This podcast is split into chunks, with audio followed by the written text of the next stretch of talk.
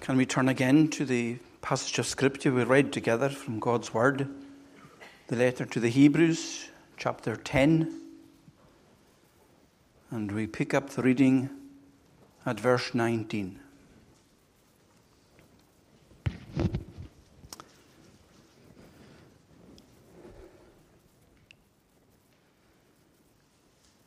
Hebrews chapter ten, and reading again at verse nineteen.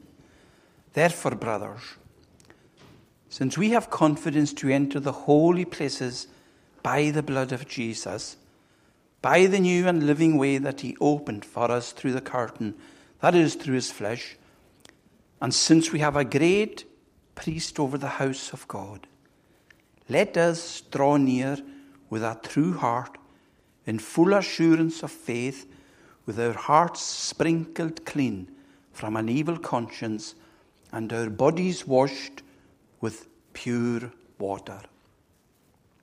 And this evening I want particularly to look at these words at verse twenty-two.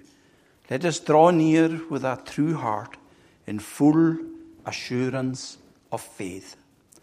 And you can see in your Bibles that this section may have a heading, the full assurance of faith.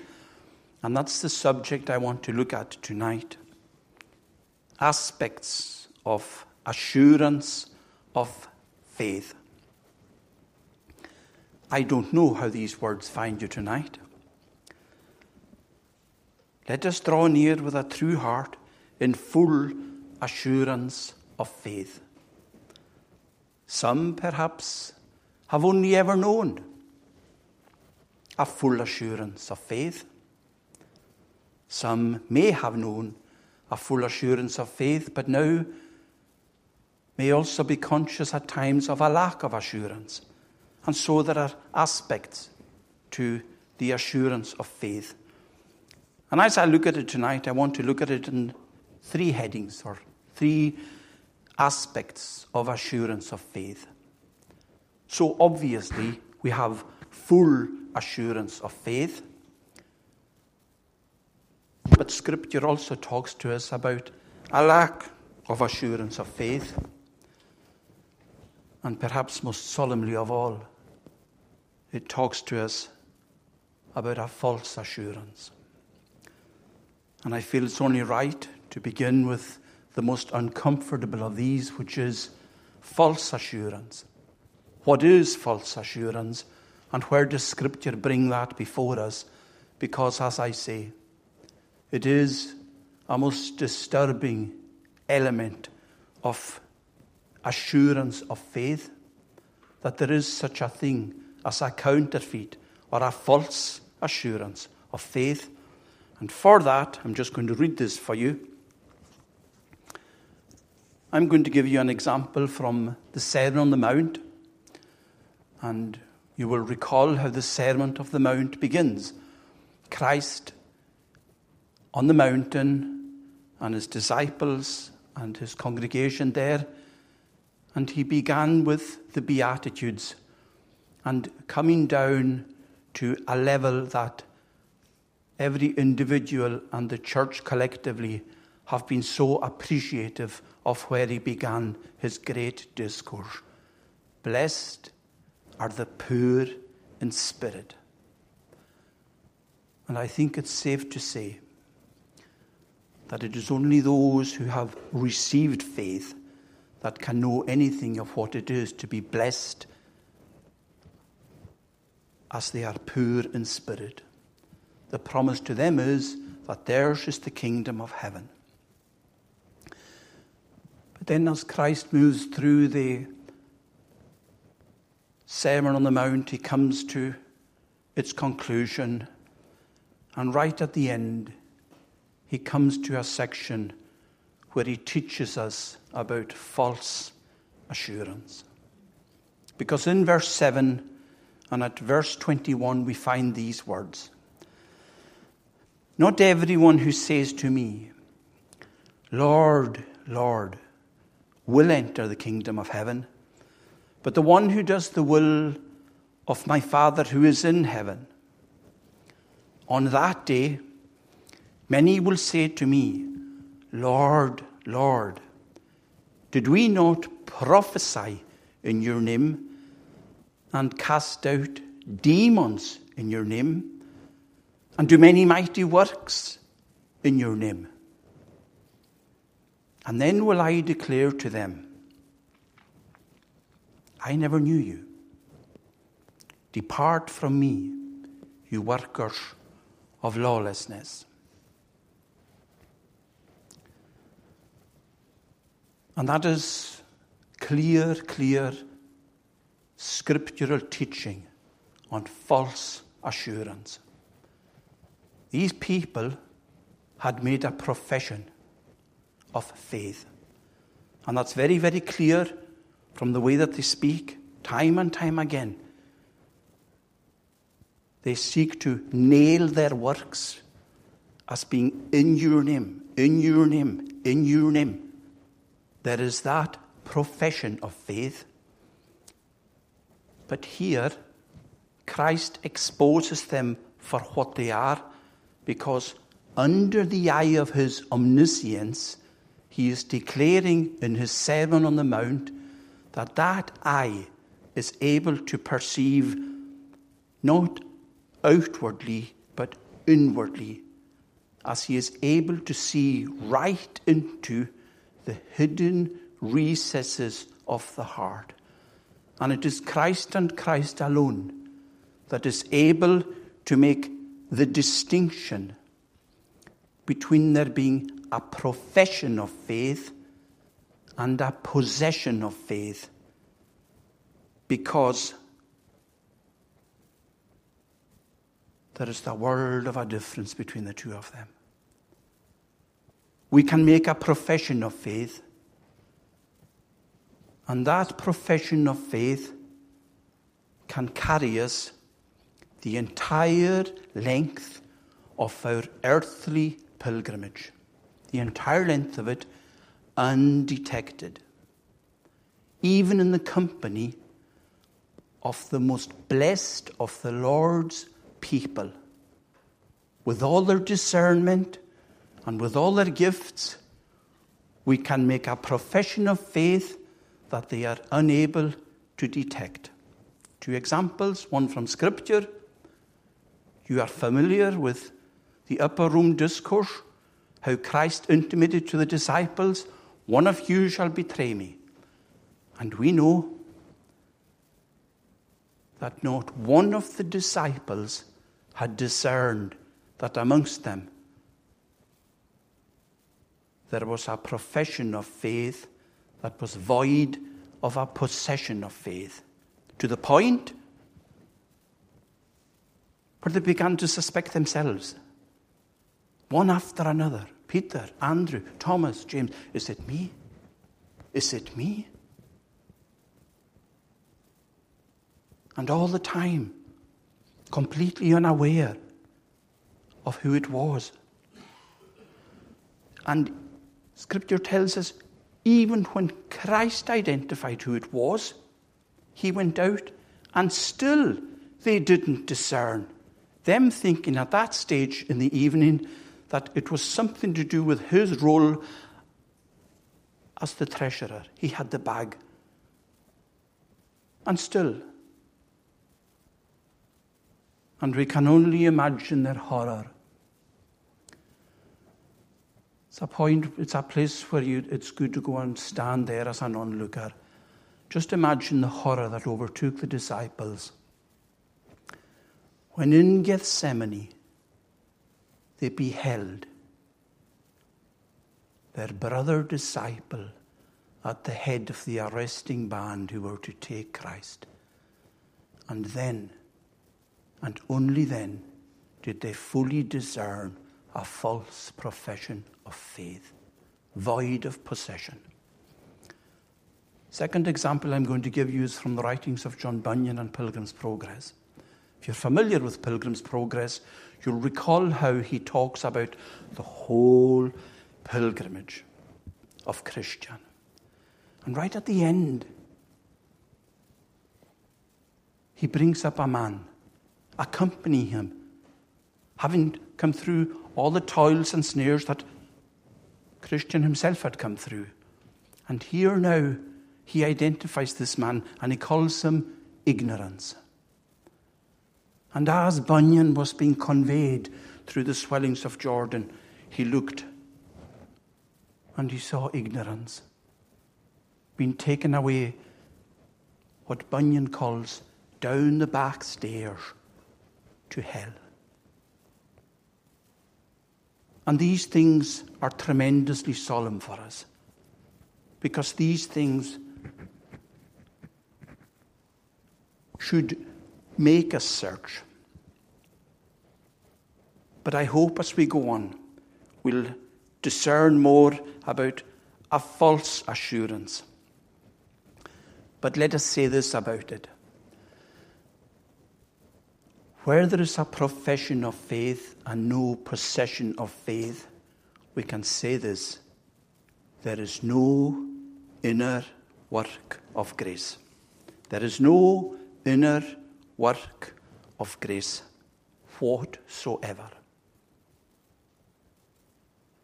So let us leave that thought about a false assurance and come to full assurance.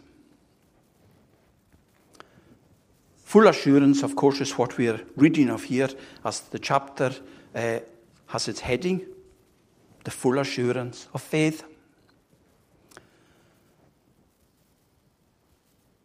And I just want to read for you, I think, one of the the greatest summaries of assurance from a book I'm sure many of you have read. When we started following in Stornoway in the late nineteen eighties, this was the book that the elders recommended us to go to the bookshop and buy. Everybody that started following this said, go to the bookshop, ask the man in the bookshop that you've been sent to get Holiness by J C Ryle. And in that book, Ryle has a section on assurance. And this is what Ryle says. Now, this is very, very important, and I'll labour the point that I really want to, to emphasise tonight. So this is Ryle's summary of assurance. I lay it down fully and broadly as God's truth, that a true Christian may reach such a comfortable degree of faith in Christ that in general he shall feel entirely confident as to the pardon and safety of his soul, shall seldom be troubled with doubts, seldom be distracted with fears, seldom be distressed by anxious questions, and in short, now listen to this bit, and in short, though vexed by many an inward conflict with sin, shall look forward to death without trembling and to judgment without dismay. And Scripture gives us many, many, many examples of assurance of faith. And we're familiar with these examples of assurance of faith. One that I've heard your own minister preaching on in Tulsa is the words from the Old Testament from Job. And think of how limited the scripture he had compared to the revelation we have, that he was able to come to a full assurance of faith, and yet he left us these astonishing words. I know, I know that my Redeemer liveth. And again, tonight we began again with words from the Old Testament. David, the psalmist. Great, great, great words of assurance. The Lord is my shepherd. But for myself, where I find his assurance at its greatest, is in the very place where believers sometimes have their greatest struggles or their greatest fears. And that is in anticipation of that point when they shall make the transition from time to eternity, walking through death's dark veil. And we sing it so often, but do we think of his assurance? Yea, though I walk through death's dark veil, yet will I fear no ill. Why? Because you are with me. And there are many, many other examples that I could give about what it is to have full assurance. But perhaps one of the most powerful examples we have of full assurance is one that you all know from the writings of a man who had a very, very powerful, dramatic conversion. And so conscious was he of the work of grace in his life that he penned a very, very famous hymn. And the tune of it we sang here tonight. You know the words from John Newton, Amazing Grace. One of the greatest statements of assurance of faith. And Newton, of course, begins, Amazing grace, how sweet the sound. Now, I don't know if you've ever stopped to th- just think of what Newton is saying there. He's talking about the assurance that grace had wrought in his life. And he begins by saying that for him, his first experience of it was as a sweet sound. And so it is for every one of us. Because the faith that we profess and the faith that we possess came into our experience, Scripture tells us, faith comes by hearing. So for John Newton, Amazing Grace, how sweet the sound. And as he heard that sound, as the inner ear was opened, it was there that he heard the truth about himself. Because, friends, we need to realize this. And this is a bugbear of mine.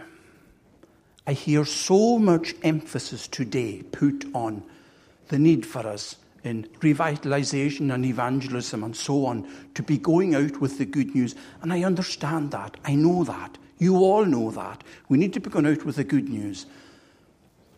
But friends, the good news is only good news when you know the bad news.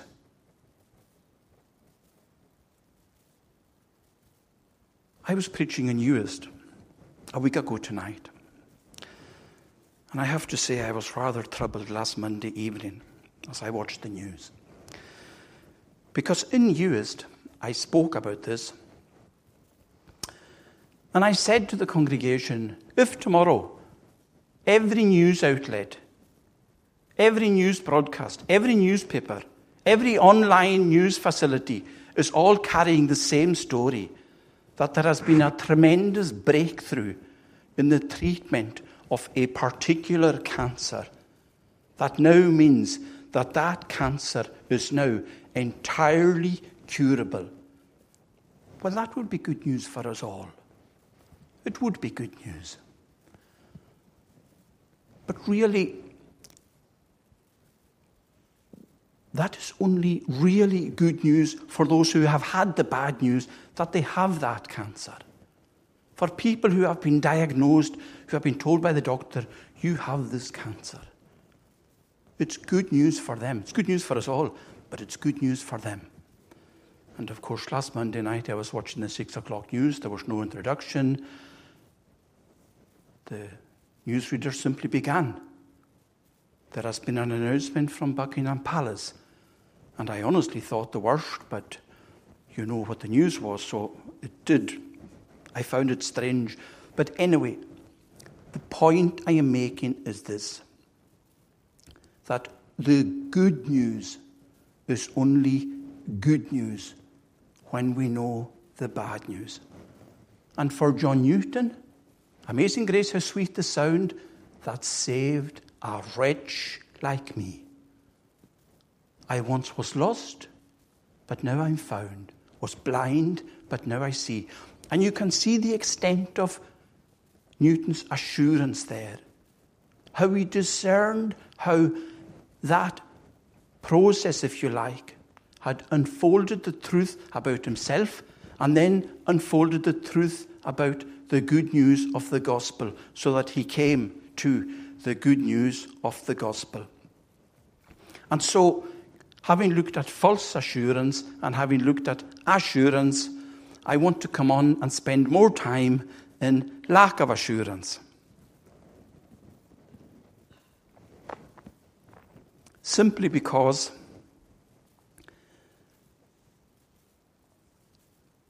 I doubt if there are many people who have not experienced at one time or another in their earthly pilgrimage a time of lack of assurance.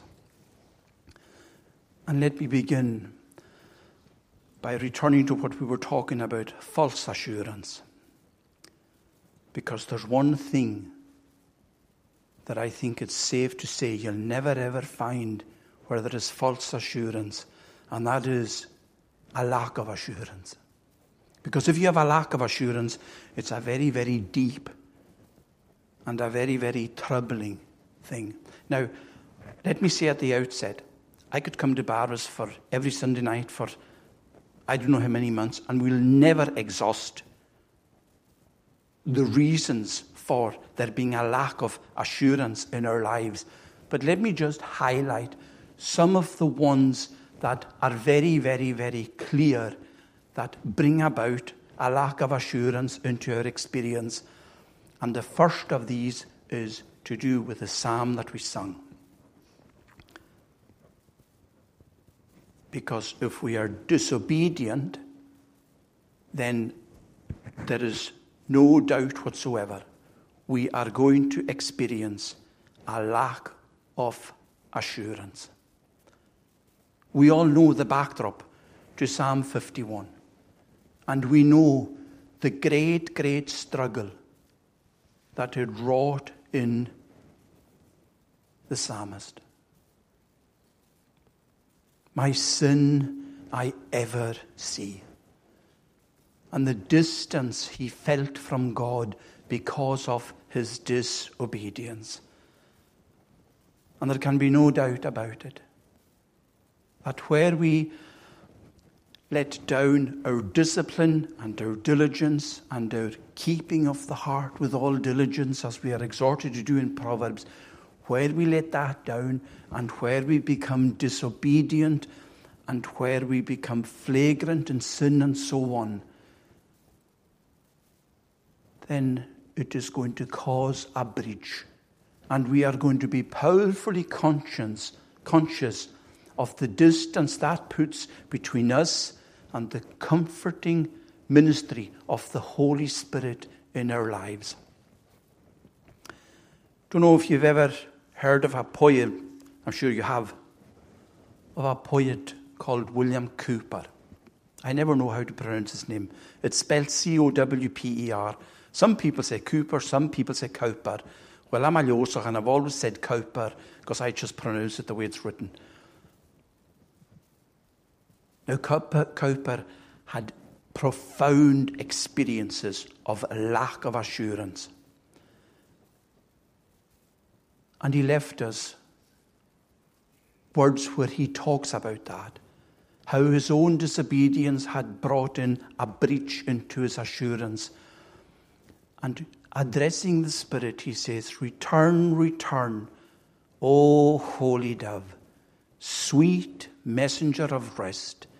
I hate the sin that made thee mourn and drove thee from my breast."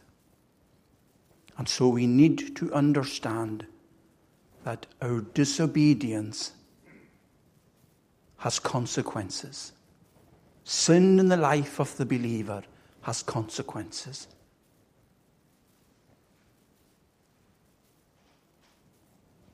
But moving on from there, having spoken about disobedience, we can also experience lack of assurance even when we are obedient. For that, I'm going to take my warrant from the Old Testament. And in the Old Testament and in chapter fifty, we have these words. Who among you fears the Lord and obeys the voice of his servant? So here Isaiah is bringing before us a believer who fears the Lord. We take that to be a profession and a possession of faith, and obeys the voice of his servant. There's no disobedience here. Let him who walks in darkness and has no light trust in the name of the Lord and rely on his God. So here is a person who is experiencing lack of assurance because of the way that the Lord has appointed for him to pass through. When Spurgeon preached to his congregation from that text, this is what he said, and I'm quoting from the very sermon.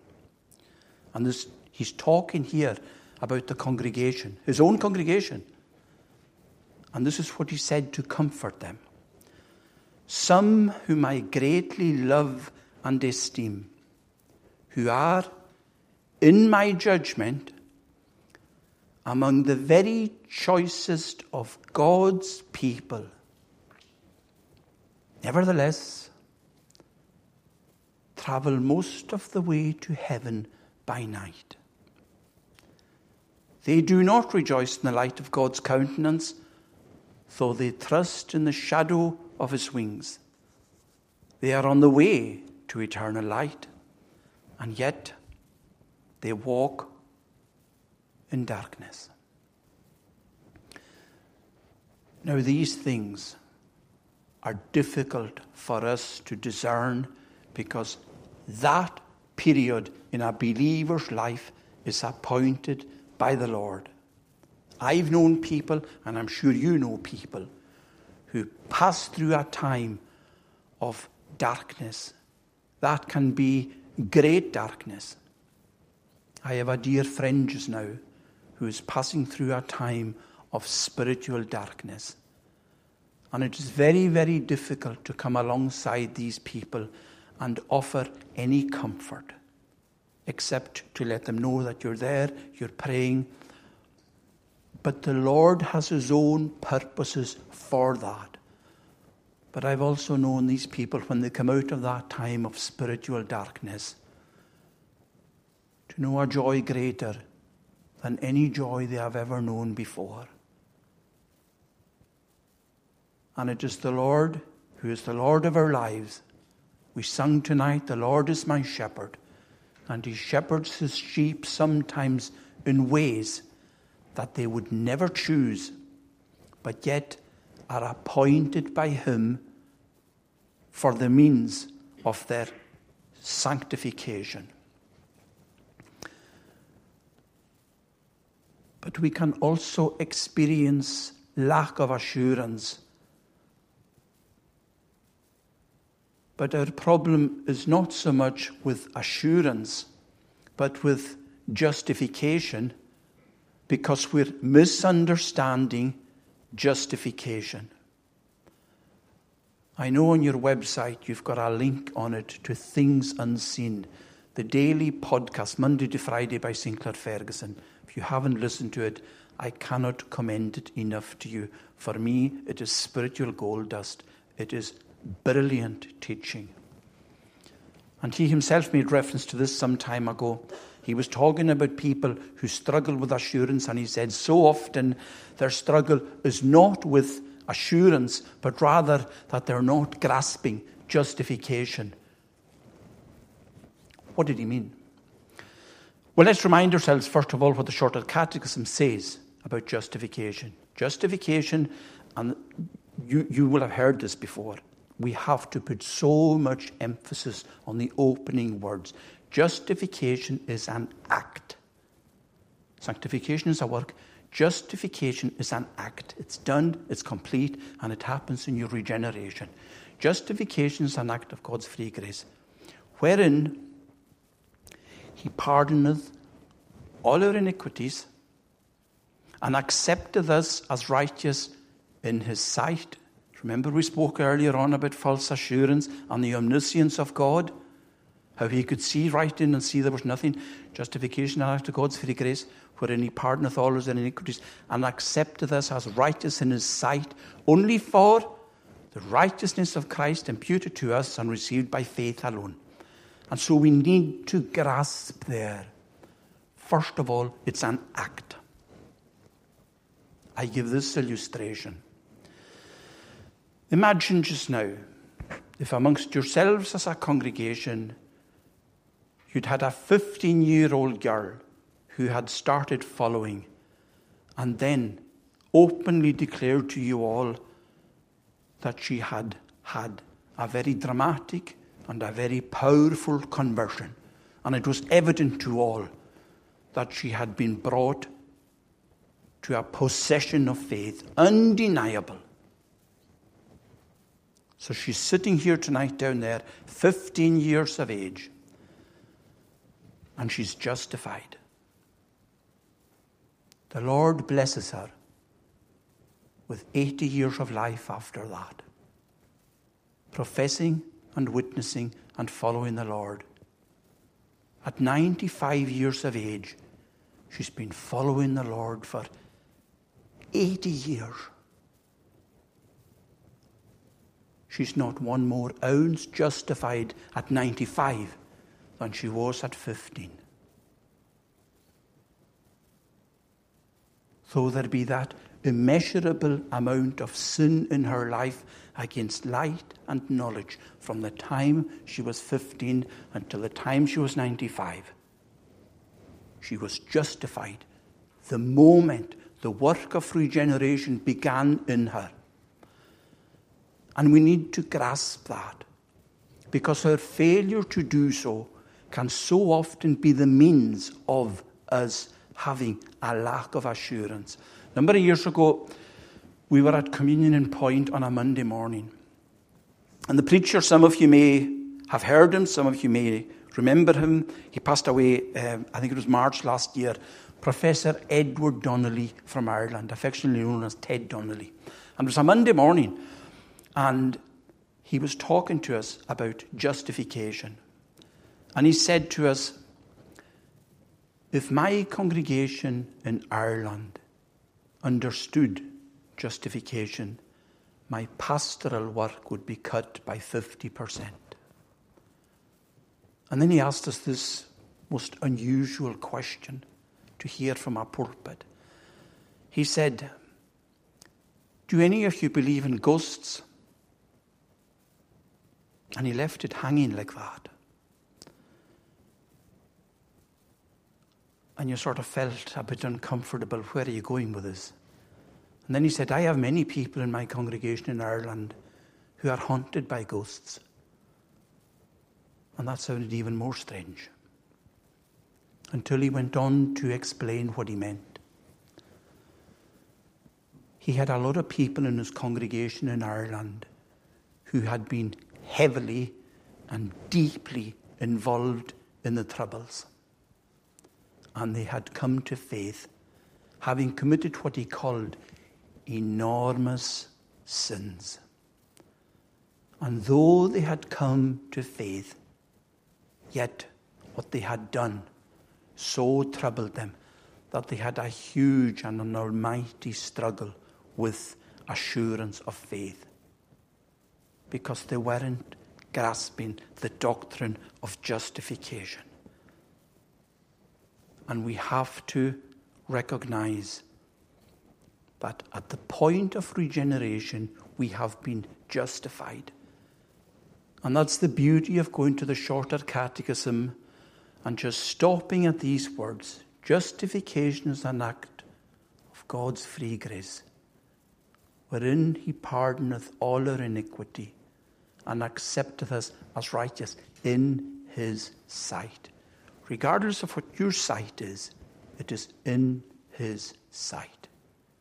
You stand in his sight, because imputed to you is the perfect righteousness of Christ. And because we don't grasp that fully, it can affect so powerfully our assurance.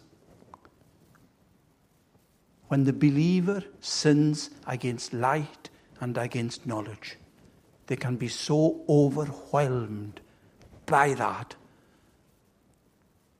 that like Rebekah in the Old Testament, when she was told that she was blessed of the Lord and conscious of the conflict that was going on inside her, representative of the conflict that goes on in the life of the believer, she uttered the famous words, "If it be so, why am I thus?"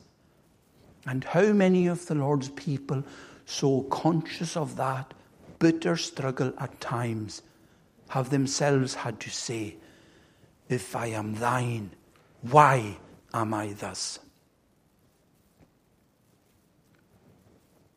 But not only can we misunderstand our justification, we can equally misunderstand our sanctification.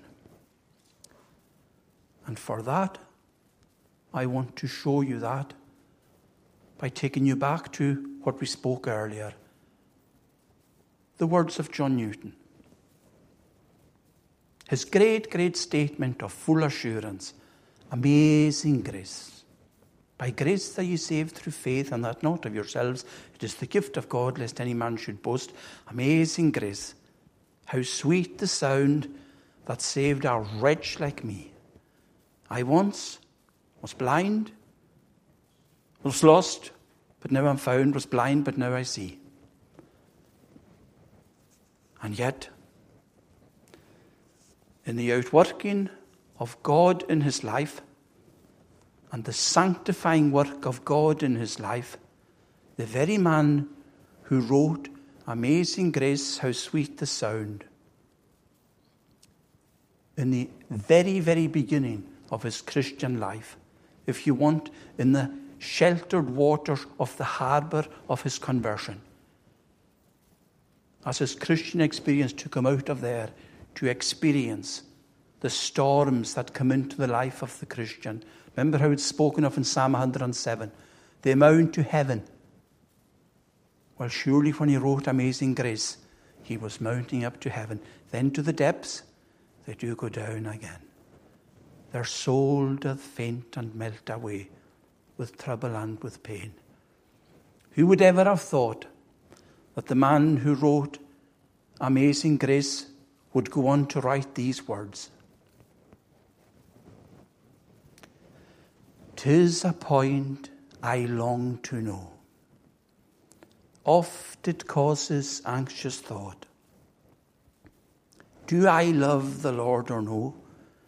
Am I his or am I not?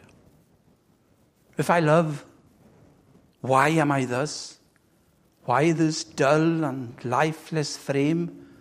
Hardly sure can they be worse who have never heard his name." Sinclair Ferguson in the podcast talks about how when he read Luther's epistle to the Romans, where Luther said that he thought the epistle to the Romans was the greatest, greatest statement of the gospel. He said he wanted to jump in a time machine and go back to Luther and say, "Don't you mean the greatest epistle?" But Luther went on to explain that he believed Romans was the greatest statement of the gospel. I'm just saying this in the passing.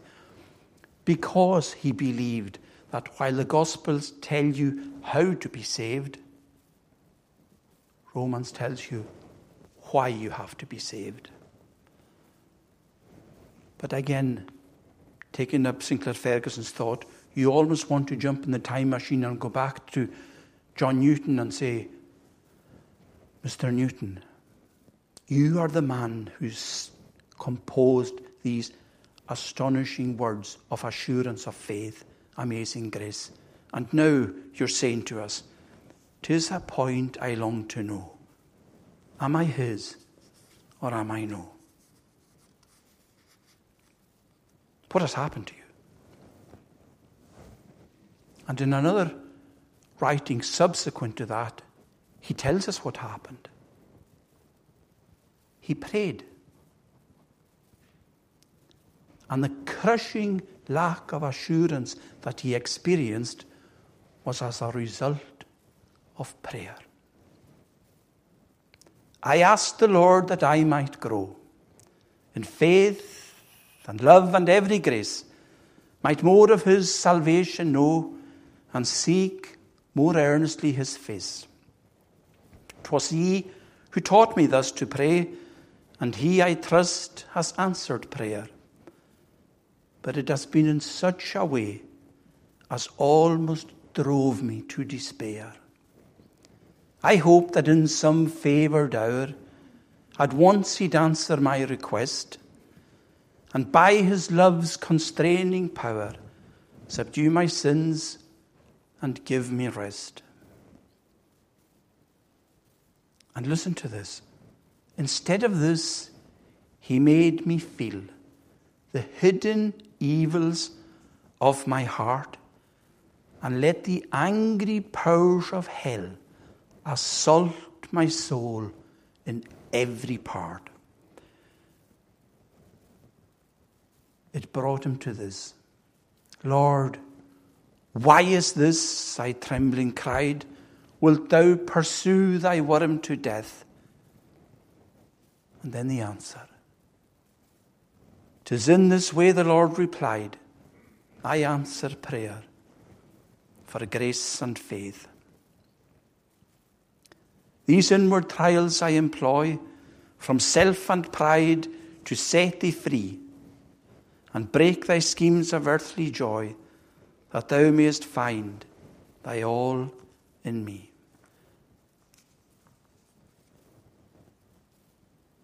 And we need at times to understand that in the unfolding of God's work in our lives and in the unfolding of sanctification and in the journey that faith commences us on, as we make these discoveries about ourselves in our sanctification, we have to hold on to our justification. We need to hold on to our justification. And if we don't, we can miss out on our assurance.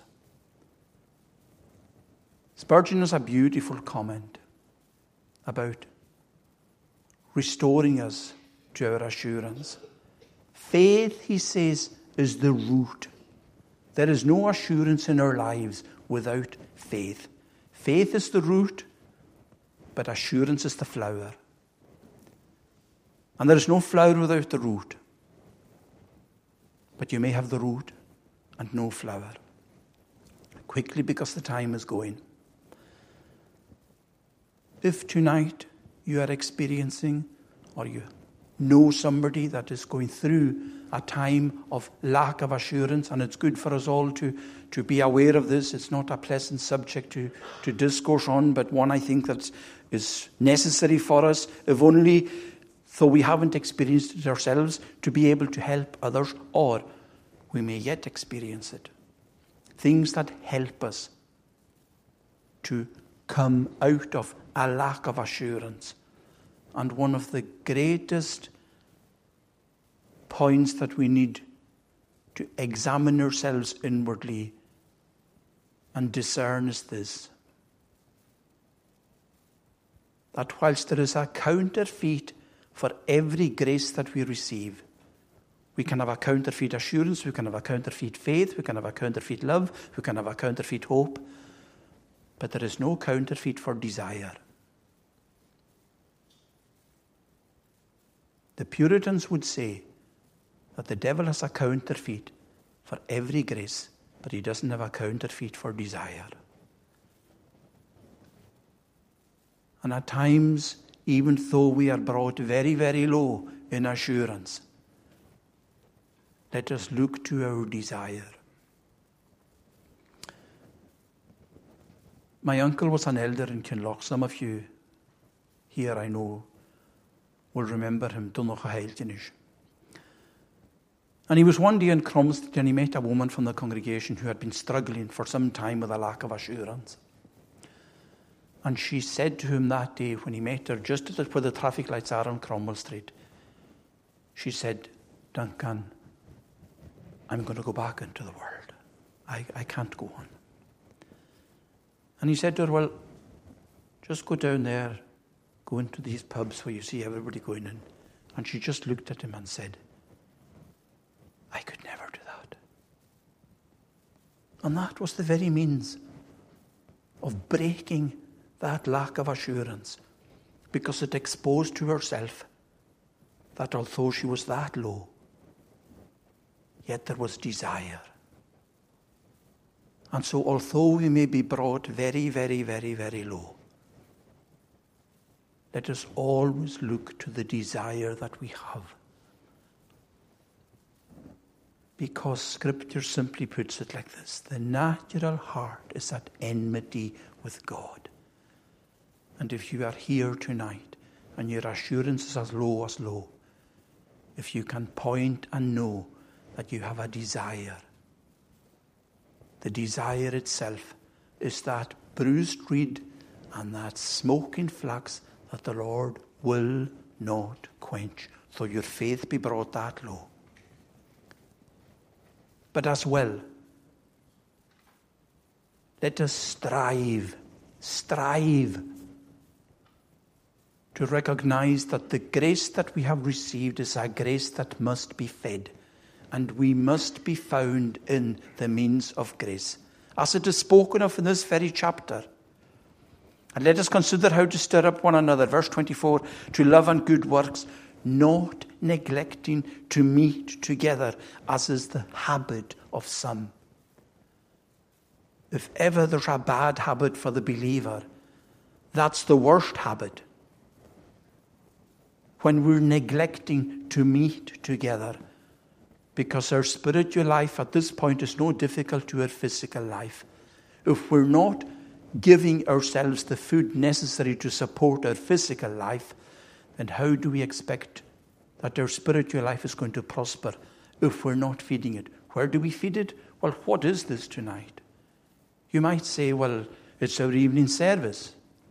No, friends, it is a means of grace.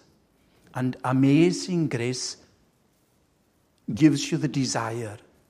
And the desire needs to be fed by regular, disciplined, diligent use of the means of grace. Be here, and be here every time. And even although you may experience times when you feel, well, you feel many things about coming here, yet come. I'm sure many of you will have had the experience of feeling that you were going to get nothing by going to the means of grace, and you went home so full, having been in the means of grace. That experience is one that's repeated many, many times. But I just want to finish with this.